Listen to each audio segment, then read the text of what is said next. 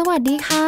ต้อนรับท่านผู้ฟังทุกท่านนะคะเข้าสู่รายการ Science แอนด์ Tech ค่ะวันนี้จะพาไปติดตามเรื่องราวนอกโลกกันหน่อยนะคะกับดาวเคราะห์เพื่อนบ้านที่บอกว่าเป็นฝาแฝดของโลกแต่ว่าเป็นแฝดคนละฝานะคะกับดาวศุกร์หรือว่า Venus ค่ะเรื่องราวจะเป็นอย่างไรค่ะติดตามได้นะคะกับพี่พลมติพลตั้งมติธรรมพี่หญิงไปสัมภาษณ์มาค่ะ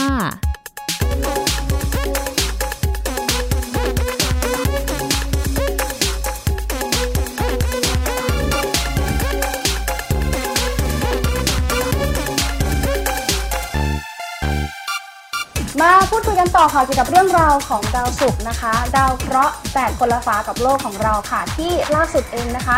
ทีมนักดาราศาสตร์จากอังกฤษค่ะไปค้นพบโมเลกุลของสารฟอสฟินค่ะที่เชื่อกันว่าเป็นโมเลกุลมาจากสิ่งมีชีวิตบนชั้นบรรยากาศของดาวศุกร์ค่ะแล้วก็นี่ก็เป็นหลักฐานที่สำคัญนะคะที่จะนำไปสู่การพิสูจน์ได้ว่า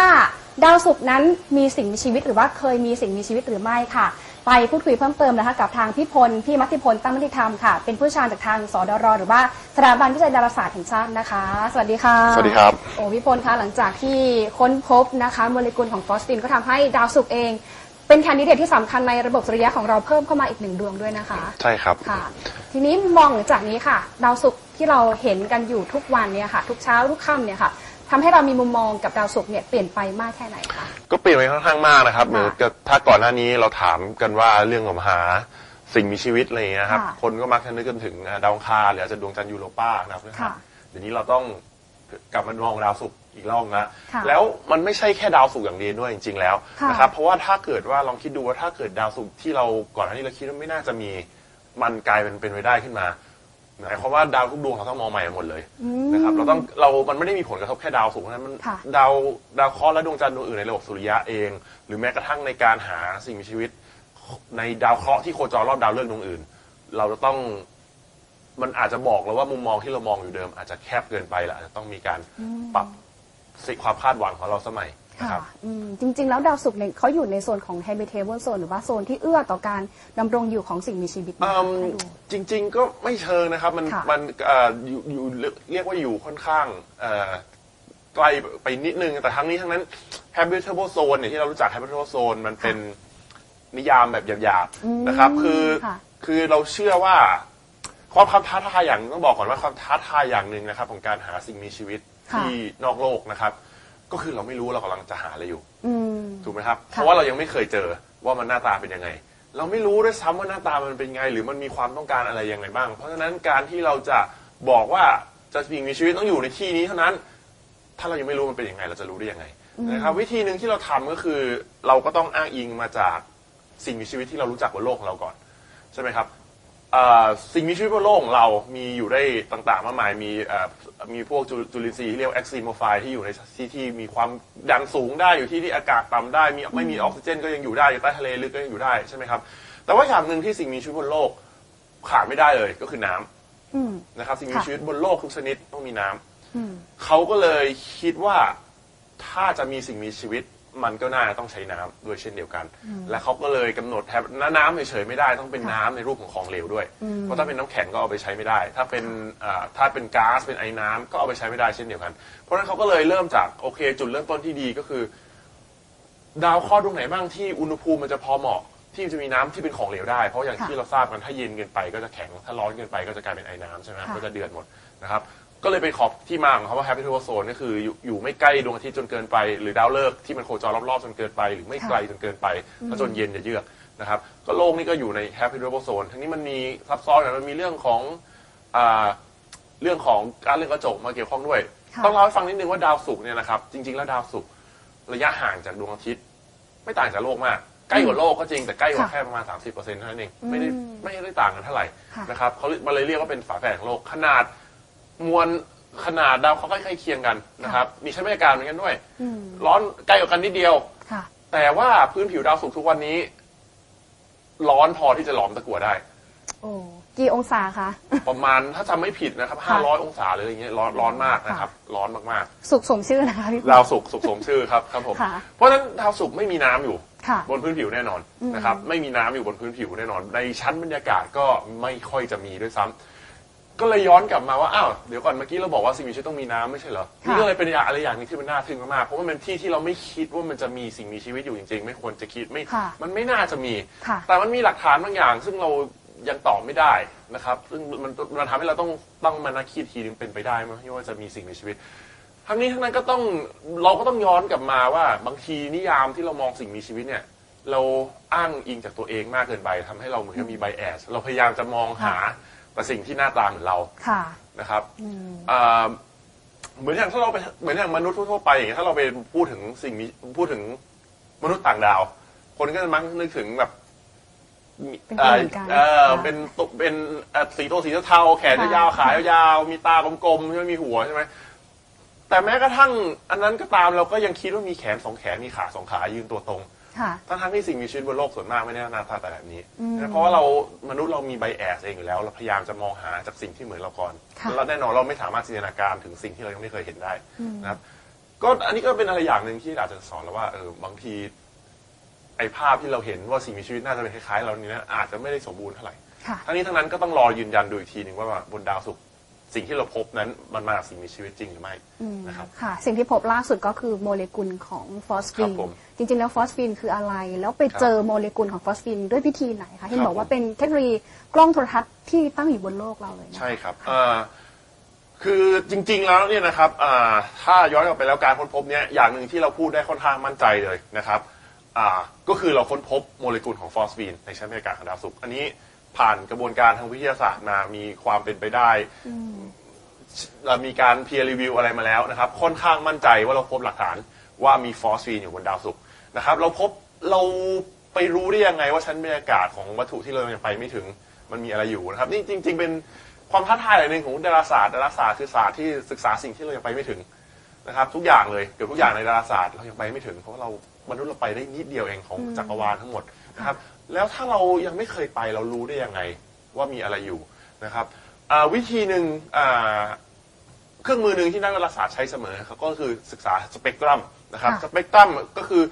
แสงอย่างที่เราเห็นในทุกวันนี้ที่เรามองด้วยตานะครับเป็นส่วนหนึ่งของที่เขาเรียกว่าคลื่นแม่เหล็กไฟฟ้านะครับจริงมันมีกว้างกว่านั้นมากนะครับวิทยุเอออินฟราเรดยูวีเอ็กซ์เรย์อะไรอย่างนี้เป็นต้นนะครับมันมีมากกว่าช่วงคลื่นที่ตาเรามองเห็นนะครับ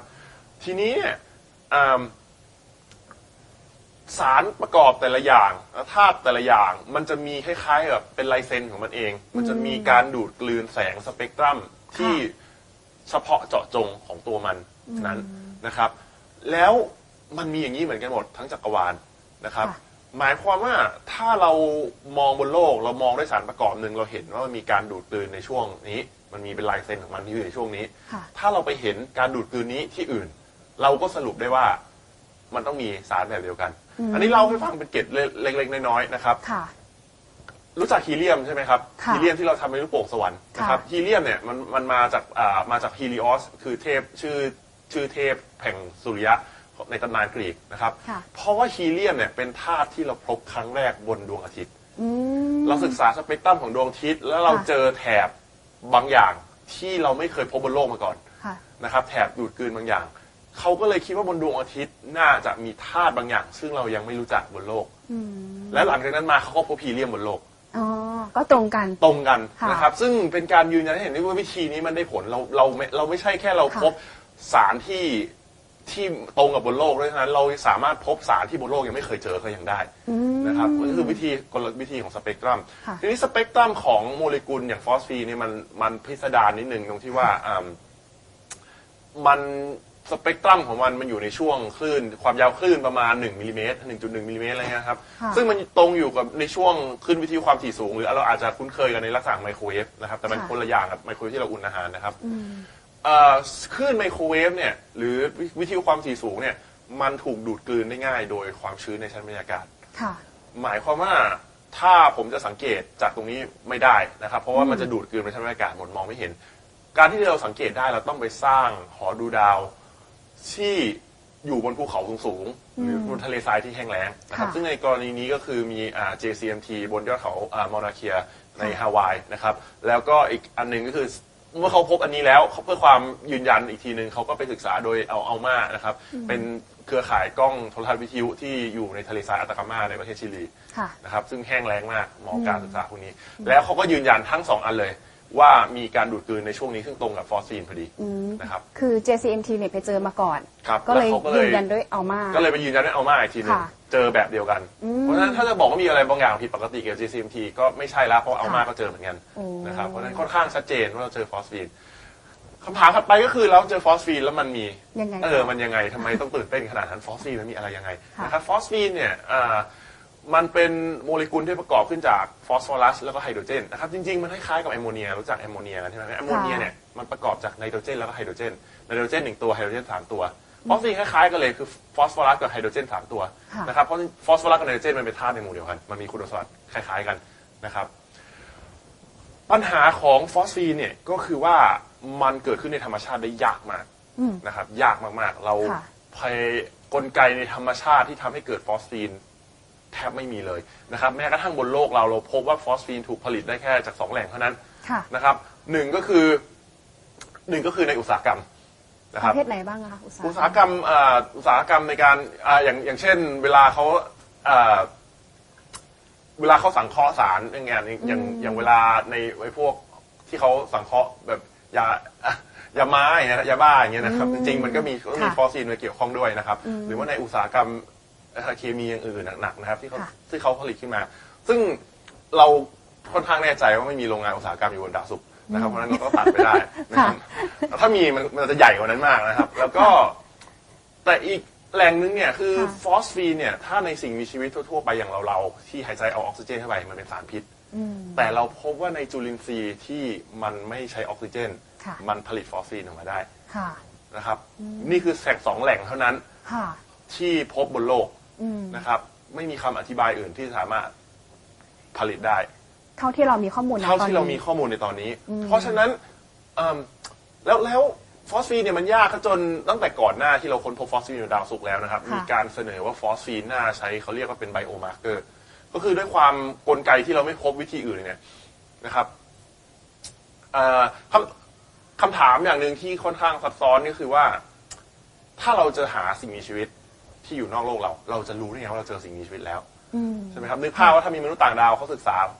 โลกของเราเขาจะรู้ได้ไงดาวดวงนี้มีชีวิตมีสิ่งมีชีวิตอยู่ใช่ไหมแล้วถ้ายิ่งยิ่งซับซ้อนกว่านั้นคือถ้าสิ่งมีชีวิตมันไม่เหมือนเราละมันไม่ได้หายใจเอาออกซิเจนคาร์บอนไดออกไซด์เราเราจะไปรู้ได้ยังไงเราต้องหาอะไรวิธีหนึ่งก็คือเราก็หาธาตุที่มันไม่ควรจะเกิดขึ้นเองในธรรมชาติมันมีกลไกกระบวนการบางอย่างที่มันต้องเกิดในสิ่งมีชีวิตเท่านั้นซึ่งฟอสฟีนเป็นหนึ่งในสารที่เขาคิดว่าเป็นเช่นนั้นนะครับเพราะฉะนั้นก่อนหน้าตั้งแต่ก่อนหน้ามีการค้นพบนี้แล้วเนี่ยเขา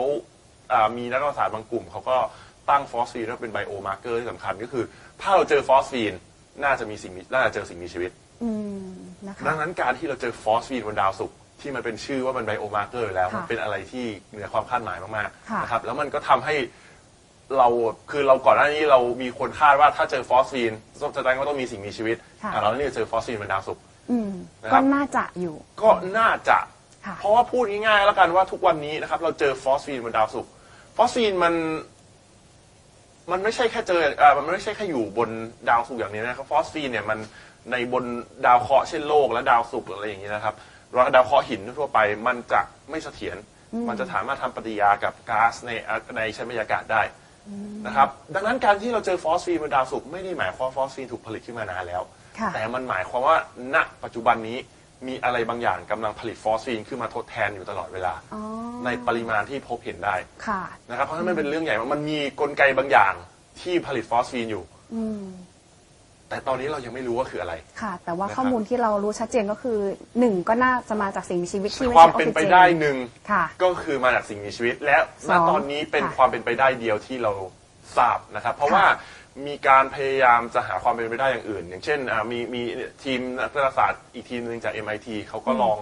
ลองประมาณการดูว่าถ้าเกิดว่าฟ้าผ่าบนดาวศุกร์ทำให้เกิดปฏิกิริยาหรือแสง ยู วี ตกลงมาหรือว่า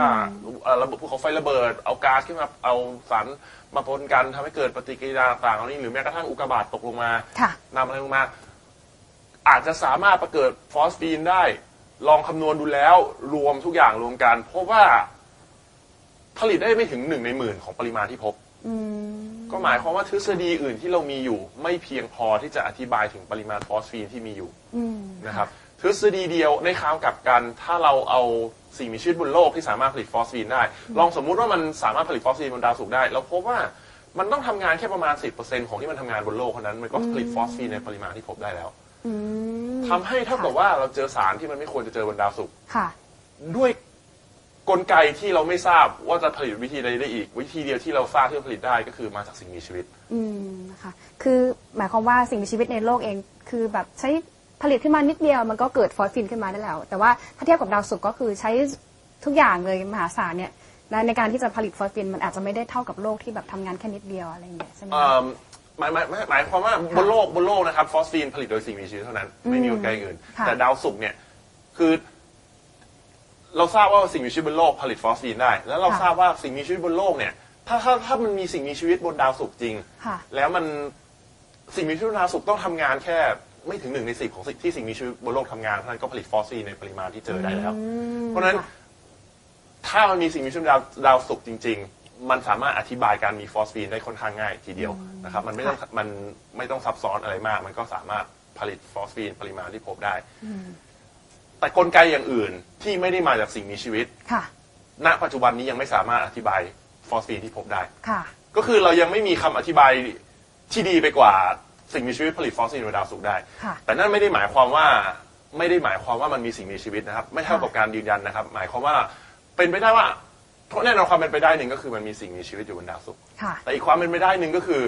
ความรู้ที่เรามีเกี่ยวกับเคมีปฏิกิริยาในการเกิดฟอสฟีนมันยังไม่สมบูรณ์แบบเพียงพอ ม, มันน่าจะมีอะไรบางอย่างอีกที่เรายังไม่เคยทราบมาก่อนนะครับบางทีฟอสฟีนอาจจะเกิดขึ้นได้ง่ายในสภาพบรรยากาศสภาพแวดล้อมของดาวศุกร์ก็ได้แต่ทุกวันนี้เรายังไม่ทราบมันเป็นไปได้ยังไงเพราะฉะนั้นต่อให้ไม่มีสิ่งมีชีวิตมันก็จะนำไปสู่การค้นพบปฏิกิริยาเคมีใหม่ๆอีกเช่นเดียวกันนะครับแต่ถ้าเราค้นพบจริงเราอาจจะพบว่าฟอสฟีนไม่สามารถใช้เป็นไบโอมาร์เกอร์ได้อีกต่อไปนะครับอาจจะพบว่าไฟฟอสซิลเป็นไบโอมาร์เกอร์ที่ดีได้ก็ได้เพราะว่าอาจจะพบว่าดาวศุกร์มีสิ่งมีชีวิตก็ได้คงต้องติดตามกันต่อไปนี่เป็นคีย์เวิร์ดที่สำคัญนะคะอย่างน้อยก็คือเจอโมเลกุลของฟอสซิลที่น่าจะมาจากโมเลกุลของสิ่งมีชีวิตเท่าที่เรามีข้อมูลบนโลกนั้นตอนนี้แต่ว่าขณะเดียวกันเองก็ต้องศึกษาเพิ่มเติมค่ะว่ามีปัจจัยอื่นๆอีกหรือไม่ที่ทำให้เกิดฟอสฟินที่ไปพบในชั้นบรรยากาศของดาวศุกร์ด้วยนะคะถ้าเทียบกันระหว่างมีเทนของดาวอังคารมีเทนเท่าที่เรามีข้อมูลก็คือก็ออกมาจากปศุสัตว์จากสิ่งมีชีวิตเหมือนกันมีเทนที่เกิดขึ้นบนดาวอังคารกับฟอสฟินในดาวศุกร์แบบไหนมันเกิดขึ้นง่ายกว่ากันคะพี่พลอ่าครับอย่างดาวอังคารเราก็พบว่ามันมีเทนใช่ไหมครับแต่ว่ามีเทนเนี่ยเราพบว่ามันมีกระบวนการในทางธรรมชาติที่ไม่ต้องใช้สิ่งมีชีวิตสามารถทำให้เกิดขึ้นได้เพราะนั้นนี่คือความแตกต่างกันอย่างชัดเจนเลยเมื่อก่อนเขาก็เคยสงสัยว่ามีเทนใช้เป็นไบโอมาร์เกอร์ได้ไหมแต่ปรากฏว่าไม่ได้นะครับหรือแม้กระทั่งเราอาจจะคิดออกซิเจนเนี่ยเราเคยพบออกซิเจนในดาวเคราะห์ดวงอื่นเช่นเดียวกันแต่เราค้นพบว่ามันมีกระบวนการบางอย่างในทางธรรมชาติที่ทำให้สังเคราะห์ออกซิเจนขึ้นมาได้นะครับเพราะฉะนั้นพวกนี้ต่างกันโดยสิ้นเชิงเลยนะครับเราณจนทุกวันนี้เรายังไม่เคยค้นพบโมเลกุลที่เราเชื่อกันว่าเป็นไบโอมาร์เกอร์บนดาวเคราะห์ดวงอื่นมาก่อนนะครับเพราะฉะนั้นถึงแม้นี่จะยังไม่ใช่การยืนยันว่ามีสิ่งมีชีวิตนอกโลกนะครับแต่ผมว่าผมว่ามันใกล้เคียงน่าจะใกล้เคียงเกือบที่สุดแล้วเท่าที่เราเคยพบมานะตอนนี้นะครับไม่ได้หมายความว่าเราใกล้พบสิ่งมีชีวิตแต่ว่ามันเป็นอะไรที่ไม่เคยเจอมาก่อนอะไรแบบนี้นะครับโมเลกุลที่ผลิตได้ยากมากในธรรมชาติค่ะถ้ามองอีกด้านหนึ่งค่ะสมมติว่ามีสิ่งมีชีวิตเจอที่บริเวณชั้นเมฆชั้นบรรยากาศของดาวศุกร์นะคะเป็นจุลินทรีย์หรืออะไรก็แล้วแต่เนี่ยเขาอยู่ได้ยังไงบ้างเขาใช้พลังงานจากที่ไหนบ้างอันนี้เป็นคำถามที่ค่อนข้างท้าทายอย่างหนึ่งนะครับคือดาวศุกร์แน่นอนว่าพื้นผิวเราไม่เราไม่คาดว่าจะมีสิ่งมีชีวิตแล้วเพราะว่าสภาพมันร้อนเกินไปนั้นจริงๆมีการคาดกันมานานคาดการกันมานานแล้วว่าถึงแม้พื้นผิวมันร้อนเกินไปแต่ว่าถ้าสูงขึ้นไปจากพื้นผิวชั้นบรรยากาศสักห้าสิบกิโลเมตรอย่างเงี้ยปรากฏว่าสภาพอุณหภูมิมันประมาณสามสิบองศาก็ใกล้ๆคล้ายๆเคียงกับบนโลกเราเลยนะครับความกดอากาศก็ใกล้เคียงกันนะครับอาจจะแล้วก็มีแสงปริมาณแสง ยู วี อะไรอย่างงี้ที่ลงมานะครับประกอบกับการพบว่าเราเคยพบว่าในช่วง ยู วี นะครับถ้าเราถ่ายภาพดาวศุกร์บรรยากาศของดาวศุกร์ในช่วง ยู วี บางช่วงคืนเราจะเพราะว่ามันมีแถบมืดๆอยู่มันมีอะไรบางอย่างที่มันดูดกลืน ยู วี อยู่บนชั้นบรรยากาศของดาวศุกร์ซึ่งณตอนนี้เราก็ยังไม่ทราบว่าคืออะไรนะครับถ้าเรามาดูบนโลกของเราเราจะพบว่าบนโลกของเรามันจะมีช่วงความยาวคลื่นบางช่วงซึ่งถูกซึ่งถูกดูดซับไปอย่างอย่างมีนัยสำคัญ นะครับและสิ่งที่ดูดซับเหล่านั้นไปก็คือพืชที่นำไปสังเคราะห์แสงทำให้การตั้งแต่ก่อนหน้าเราค้นพบฟอสฟีนี่แล้วก็มีการสงสัยว่าไอเนี่ย ยู วี absorber คือตัวดูดซับ ยู วี เนี่ยอาจจะเป็นสิ่งมีชีวิตที่อยู่ในชั้นบรรยากาศของดาวศุกร์ได้ไหมเพราะนั้นเอามารวมกันกับฟอสฟีนแล้วก็น่าจะมันมันพอดีเกินไปไหมนะครับมันก็เหมือนตรงกันไปเกินไปไหมถ้ามันมีสิ่งมีชีวิตจริงแล้วถ้าเกิดสิ่งมีชีวิตบนดาวศุกร์เป็นตัวการที่ทำให้เกิดดูดซับ ยู วี และผลิตฟอสฟีนขึ้นมาได้จริงนะครับเราค่อนข้างเชื่อว่ามันน่าจะอยู่ในรูปของจุลินทรีย์นะครับหรือสิ่งมีชีวิตที่เล็กมากๆไม่สามารถสังเกตได้ด้วยตาได้อาจจะอยู่ในหยดเล็กๆของเมฆหรืออะไรที่ลอยอยู่ในชั้นบรรยากาศที่ไม่ตกลงมาถึงพื้นนาทีตกลงมาถึงพื้นก็ตายอยู่ไม่ได้นะครับน่าจะเป็นไปได้มากที่สุดแต่ทั้งนี้ทั้งนั้นนะครับเรายังนึกไม่ออกว่ามันจะเป็นไปได้ยังไงเพราะว่าถึงแม้ว่าสภาพบรรยากาศความกดอากาศและอุณหภูมิมันจะอาจจะพอเหมาะก็ตามแต่ว่าเมฆของดาวศุกร์ในชั้นบริเวณนั้นนะครับ แปดสิบถึงเก้าสิบเปอร์เซ็นต์ เป็นกรดกรรมฐานซัลฟูริกแอซิดนะครับซึ่งซัลฟูริกแอซิดในความเข้มข้นเท่านั้นเนี่ยมันมีคุณสมบัติในการดูดน้ำที่รุนแรงมากนะครับแล้วเพราะฉะนั้นมันแทบจะไม่มีน้ำเลยตรงนั้นมีแต่น้ำมันก็คืออยู่ในรูปของกรดกรรมฐานทั้งนั้นนะครับแล้วไม่มีสิ่งมีชีวิตใดบนโลกที่อยู่รอดได้ในสภาพแบบนั้นคือมันอันตรายต่อเซลล์ใช่ไหมคะอะไรนะครับกรรมฐานนี้คืออันตรายต่อเซลล์อันตรายมากมันจะดูดน้ำออกมาจริงๆมันมีการทดลองนะครับถ้าจริงเราทดลองง่ายๆเลยถ้าเราเอาอย่างน้ำตาลนะครับใส่ใส่ลงในบีเกอร์สักอันหนึ่งแล้วเราเทกรดกรรมฐานเข้มข้นลงไปเราจะพบว่าน้ำตาลมันจะกลายเป็นถ่านแล้วมันจะเป็นถ่านงอกออกมารุนแรงมากรุนแรงมากเพราะว่าเพราะมันดูดน้ำออกไปจากคาร์โบไฮเดรตทั้งหมดหรือจากคาร์บอนนะครับเพราะฉะนั้นกรดกรรมฐานมันเป็นอะไรที่มันอันตรายมากครับสิ่งมีชีวิตบนโลกนะครับถ้าเกิดว่าดวงดาวศุกร์มีสิ่งมีชีวิตอยู่ในชั้นบรรยากาศจริงมันจะต้องเป็นสิ่งมีชีวิตที่ไม่เหมือนสิ่งมีชีวิตใดบนโลกเลยที่เราไม่เคยรู้จักมาก่อนเรายังนึกไม่ออกมันจะเป็นไปได้ยังไงน่าสนใจนะคะคือมันมันน่าสนใจตรงที่ว่าไปเจอจุดหนึ่งเนี่ยนะคะที่มันไปดูดแสงหรือว่าดูดกลืน ยู วี แล้วก็ประกอบกับนักวิทยาศาสตร์นักดาราศาสตร์เองไปเจอโมเลกุลของฟอสฟีนด้วยนะคะเป็นเรื่องที่น่าสนใจมากทีนี้ก็ทำให้ดาวศุกร์กลายเป็นแคนดิเดตที่สำคัญหรือว่าเป็นแคนดิเดตหน้าใหม่ไหมคะพี่พลคะจากก่อนหน้านี้เราก็แบบไปให้ความสำคัญกับดาวอังคารนะครับก็น่าสนใจทีเดียวครับถึงขั้นถึงขั้นน่ะไดเรคเตอร์นาซาเขาเห็นพอได้ข่าวนี้เขาบอกโอเคเราต้องหันมาสำรวจดาวศุกร์กันแล้วล่ะนะครับปริศนาพวกนี้เราศึกษาเพิ่มเติมได้นะครับอย่างเราแน่นอนว่านักรักษาเขาก็ต้องศึกษาเพิ่มเติมอย่างเขาอาจจะถ้าเราหาสเปกตรัมของโมเลกุลอื่นที่เราเชื่อว่าเป็นไบโอมาร์เกอร์เช่นเดียวกันมันก็จะยิ่งทำให้ทฤษฎีว่ามีสิ่งมีชีวิตอยู่น่าเชื่อถือมากยิ่งขึ้นใช่ไหมถ้ามันตัวเดียวฟอสฟีนมันอาจจะแค่บังเอิญเคยมีปรากฏการณ์บางอย่างที่เราไม่รู้จักถ้ามีตัวอื่นด้วยมันจะมีสองปรากฏการณ์ที่เราไม่รู้จักเลยเหรอที่มันทำให้เกิดสิ่งเหล่านี้แล้วถ้าเราเจอตัวที่สามตัวที่สี่ล่ะมันก็จะยิ่งทำให้น่าเชื่อถือมากยิ่งขึ้นนะครับหรือในทางตรงกันข้ามถ้าเราเจอถ้าเราเจอว่ามันมีคำอธิบายอื่นที่สามารถผลิตฟอสฟีนได้มันก็ทำให้ทฤษฎีนี้ความเชื่อถือน้อยลงแต่มันก็ไม่ได้หมายความว่ามันอาจจะไม่มีใช่ไหมเพราะว่าวิธีเดียวที่เราจะรู้ได้ว่ามีไม่มีนะครับก็คือเราก็ต้องไปสำรวจให้ถึงที่นะครับจากนี้จะยังไงต่อไปคะแต่การไปสำรวจให้ถึงที่ก็ยากอีกนะครับเพราะว่าต่อให้มันมีสิ่งมีชีวิตเนี่ยมันน่าจะเป็นจุลินทรีย์ที่เล็กมากๆนะครับแล้วเราจะไปหายังไงเราจะเอาส่งหุ่นยนต์ติดกล้องจุลทรรศน์ไปนั่งส่องทีละอันอย่างนี้เหรอมันมันเป็นอะไรที่เราเรายังนึกไม่ออกนะครับเพราะเรายังไม่รู้เลยหน้าตามันเป็นยังไงเราเราไม่รู้ว่าเราสิ่งที่เราคาดหวังคืออะไรนะครับเรายังตอบไม่ได้นะครับเป็นไปได้ไหมคะว่าในอนาคตเองจะมีการส่งยานอวกาศขึ้นไปออร์บิเทอร์หรือว่าไปโคจรรอบดาวศุกร์เพื่อเก็บข้อมูลเพิ่มเติมอะค่ะดาวที่ส่งโคจรรอบดาวศุกร์นี่พอมีอยู่แล้วนะครับแต่ว่าอันนึงที่เราสนใจกันมาสักพักแล้วก็คือว่าส่งบอลลูนไปนะครับเพราะว่าเราส่งยานไปสำรวจพื้นผิวของดาวศุกร์มาแล้วรัสเซียส่งไปเป็นพวกเป็นชาติแรกๆนะครับที่ส่งยานสำรวจได้เหรอคะมันร้อนมากได้ครับอยู่รอดได้แค่ไม่กี่นาทีนะครับส่งสัญญาณกลับมาแล้วก็พังไปเลยนะครับอยู่รอดได้มีนาทีแล้วก็ดาวศุกร์นะครับก็สุกไปเลยร้อนร้อนระอุค่ะแล้วก็มีนาซาก็ส่งไปนะครับมีญี่ปุ่นก็เคยส่งไปออร์บิทอะไรอย่างนี้นะครับมีสำรวจเยอะแล้วแต่เราหลังๆเราไม่ค่อยสำรวจพื้นผิวเท่าไหร่ละเพราะเรารู้ว่ามันมันไม่ค่อยมีอะไรเท่าไหร่นะครับก็มีการที่น่าสนใจกว่าคือชั้นบรรยากาศนะครับมีการคาดการณ์หลายๆอย่างว่าเราจะส่งไปชั้นบรรยากาศไหมนะครับซึ่งหลังจากที่ค้นพบนี้แล้วก็คงจะ คงจะขอของงบไปสำรวจได้ง่ายขึ้นเยอะนะครับเพราะมีอะไรที่น่าสนใจเป็นสิ่งที่นะครับมันมันมันมันมันเป็นปริศนาไม่ว่ามองยังไงมันก็เป็นปริศนาที่สำคัญในทางวิทยาศาสตร์นะครับมันมีสารที่มันไม่ควรจะมีอยู่ตรงนั้นใช่ไหมเราด้วยกระบวนอาจจะเกิดด้วยกระบวนการเคมีบางอย่างที่เราไม่เคยทราบมาก่อนหรือเกิดด้วยสิ่งมีชีวิตบางอย่างที่เรานึกไม่ออกเลยว่าหน้าตามันเป็นยังไงไม่ว่าทางไหนมันก็น่าสนใจทางนั้นเนาะตื่นเต้นมีความรู้สึกว่าอุ๊ยไม่โดดเดี่ยวแล้วน่าจะมีเพื่อน นะคะอย่างที่พี่พลเล่าไปคือก่อนหน้านี้เองเนี่ยดาวศุกร์เองเขาก็เคยมีมหาสมุทรอยู่ใช่ไหมคะเมื่อประมาณหลังเราครับเราเชื่อว่าเมื่อนานมาแล้วดาวศุกร์อาจจะเคยมีมหาสมุทรนะครับแต่ว่าดาวศุกร์เนี่ยมันมันร้อนด้วยก๊าซเรือนกระจกแบบปูไม่กลับนะเพราะพอมันร้อนขึ้นเรื่อยๆมหาสมุทรมันก็เดือดแห้งไปนะครับจนทุกวันนี้ดาวศุกร์แทบไม่มีน้ำเลยนะครับเราเชื่อว่าเมื่อนานมาแล้วแต่ว่าแต่ย้ำอีกรอบครับว่าไอ้ที่เราเจอที่เราบอกว่าสิ่งมีชีวิตดาวศุกร์เราไม่ได้หมายความว่าเมื่อนานมาแล้วเลยนะครับถ้ามีก็คือมีอยู่ณตอนนี้เพราะมันมีอะไรบางอย่างที่กำลังผลิตฟอสฟีนอยู่นี่นี่เลยเป็นอะไรที่ยิ่งน่าตื่นเต้นไปก่อนไปเข้าไปใหญ่เพราะว่าก่อนหน้านี้หลักฐานที่ใกล้เคียงสิ่งมีชีวิตก็อาจจะเป็นดาวอังคารเราอาจจะเชื่อเมื่อนานมาแล้วดาวอังคารมีโมเลกุลที่คล้ายๆสิ่งมีชีวิตนะถ้าเคยเคยดูข่าวเมื่อนานมาแล้วเลยครับแต่ว่าดาวศุกร์นี่คือปัจจุบันนี้เลยอาจจะมีจุลินทรีย์ที่ลอยอยู่ในหยดซัลฟูริกหรืออะไรก็ตามชั้นเมฆของดาวศุกร์ณตอนนี้เลยก็เป็นไปได้